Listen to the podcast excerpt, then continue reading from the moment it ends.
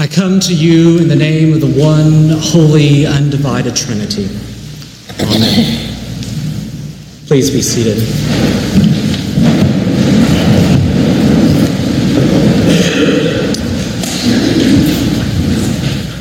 We had made our way out to one of the five rivers that runs through Randolph County, the place where I grew up.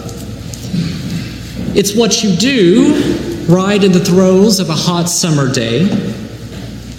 Today's trip to the river included my aunt, uncle, and several of my cousins. It was a family outing. The name of this particular moving body of water is called the Current River, and it was living up to its name that day. The water, refreshingly cool, made this dog day of summer just a little more bearable. Now, as I've said before, with this pasty skin of mine, God's good nature was often off limits for me, lest I wanted to fry like a piece of bacon in a hot iron skillet.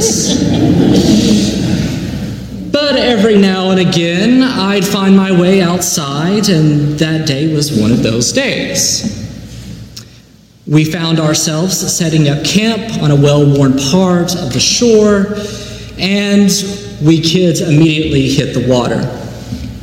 Now, besides the swift currents, the other hazard that this particular river has lurking underneath its surface is sudden drop offs. And combining both those hazardous things, things can get dicey really quick. I had finally ventured out about halfway into the river, water up to my neck, still touching the bottom of the river, when all of a sudden the bottom fell out from under me and I was pulled under. Being an okay swimmer, I had just enough energy to push myself up long enough to yell for help. Unbeknownst to me, my aunt already saw what was about to take place, and she was already swimming out to the depths to pull me back in. Grabbing my, me by my arm, my aunt pulled me up and out and I had, until that point, never been happier to see her eyes looking back at me. This story, this cry for help, is about the closest thing I can come up with when trying to describe what Hosanna means in our Matthew Gospel reading this morning. Literally translated, it means save. It's a cry marked with some sort of relief or joy. So let's get the big picture this morning. Let's step back for a moment. Jesus, who has set his face towards Jerusalem, has sent his group to find him a donkey to ride in on. They find one and they begin their descent into Jerusalem proper. There are suddenly crowds who obviously know who this is, and they begin to wave branches and lay their coats down and shouting, Hosanna! Hosanna! Save! This would be normal behavior for the crowd when a king or ruler would return to a city. Mounted high atop a horse, looking down over the crowds, kings would enter into their dominion with shouts of praise, branches of peace, and garments being tossed on the road as a sign of respect. I honestly never gave much thought on Jesus' use of a donkey until I realized that he would be able to look people in their eyes, see their faces in this parade. I mean, that's what this is, isn't it? A parade, a parade for inaugurating a new reign. And here Jesus is riding on a donkey, looking into the eyes of those gathered. This, my friends, is a parade. This is a parade for the blind man and the demoniac, the woman at the well this, this is a parade for the choir. Yes, the choir and the musicians, shocked.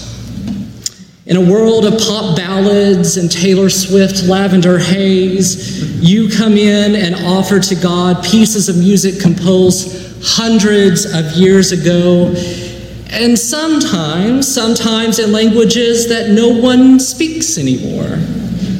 It's improbable that you should be here, but you are. Here you are. This is a parade for you. This is a parade for vegans and vegetarians. In a state where everything is battered and buttered and fried, and meat reigns supreme, and all you, my vegetarian and vegan friends, get at a restaurant is a salad. When you just want some ding dang grilled squash. This parade is for you. Fanfare galore is in store for you who, for the sixth time this month, re downloaded that dating app looking for, hoping that something might have changed in the landscape, in your hopeful search for a partner, for love. This is a parade for you. This parade is for you who work and work and work, staying late, doing more and more in hopes that you will get the next promotion or be recognized. Marching bands are in store for you. The widow, who still keeps a daisy on the dining room table because he always would bring a daisy home every day. This is a parade for the teachers. Yes, the teachers who spend their lunch break talking to a 16 year old boy whose family life is a wreck, who doesn't think he's worth anything, and you give him hope. Ticker tape and trumpets sound for you. This is a parade for the students. The students who are tired of their lives being used as a political experiment, who just want to go to school to learn, to be with friends. So full of God's glory, babies this, this parade is for the babies. So full of God giving curiosity and wonder, they have no other way to show it than by their strident squeals. This parade is for them. This, this, my friends, is a parade for the tires. The steady rhythm of being pummeled by life is just too, too much. You get a parade.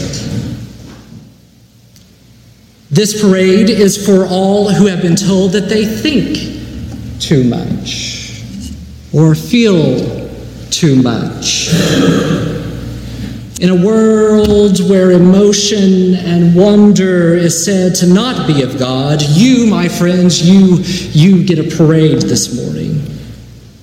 A parade that ushers in a new reign, a reign where caring for neighbors is vital to happiness, a reign where cannons, warfare, guns have no place, a reign where God's love for you isn't doubted, it isn't questioned, it just is.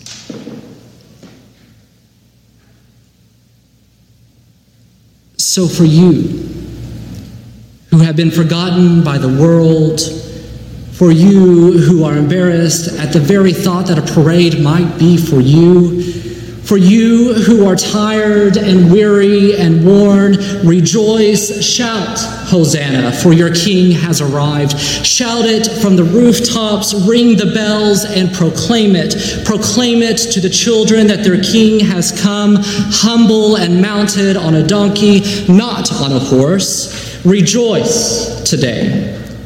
For, no longer do you have to wander in darkness. Shout, Hosanna. Here is your God mounted on a donkey, not a horse. Here is your God, not high and lofty, looking down upon you, but looking at you in your eyes.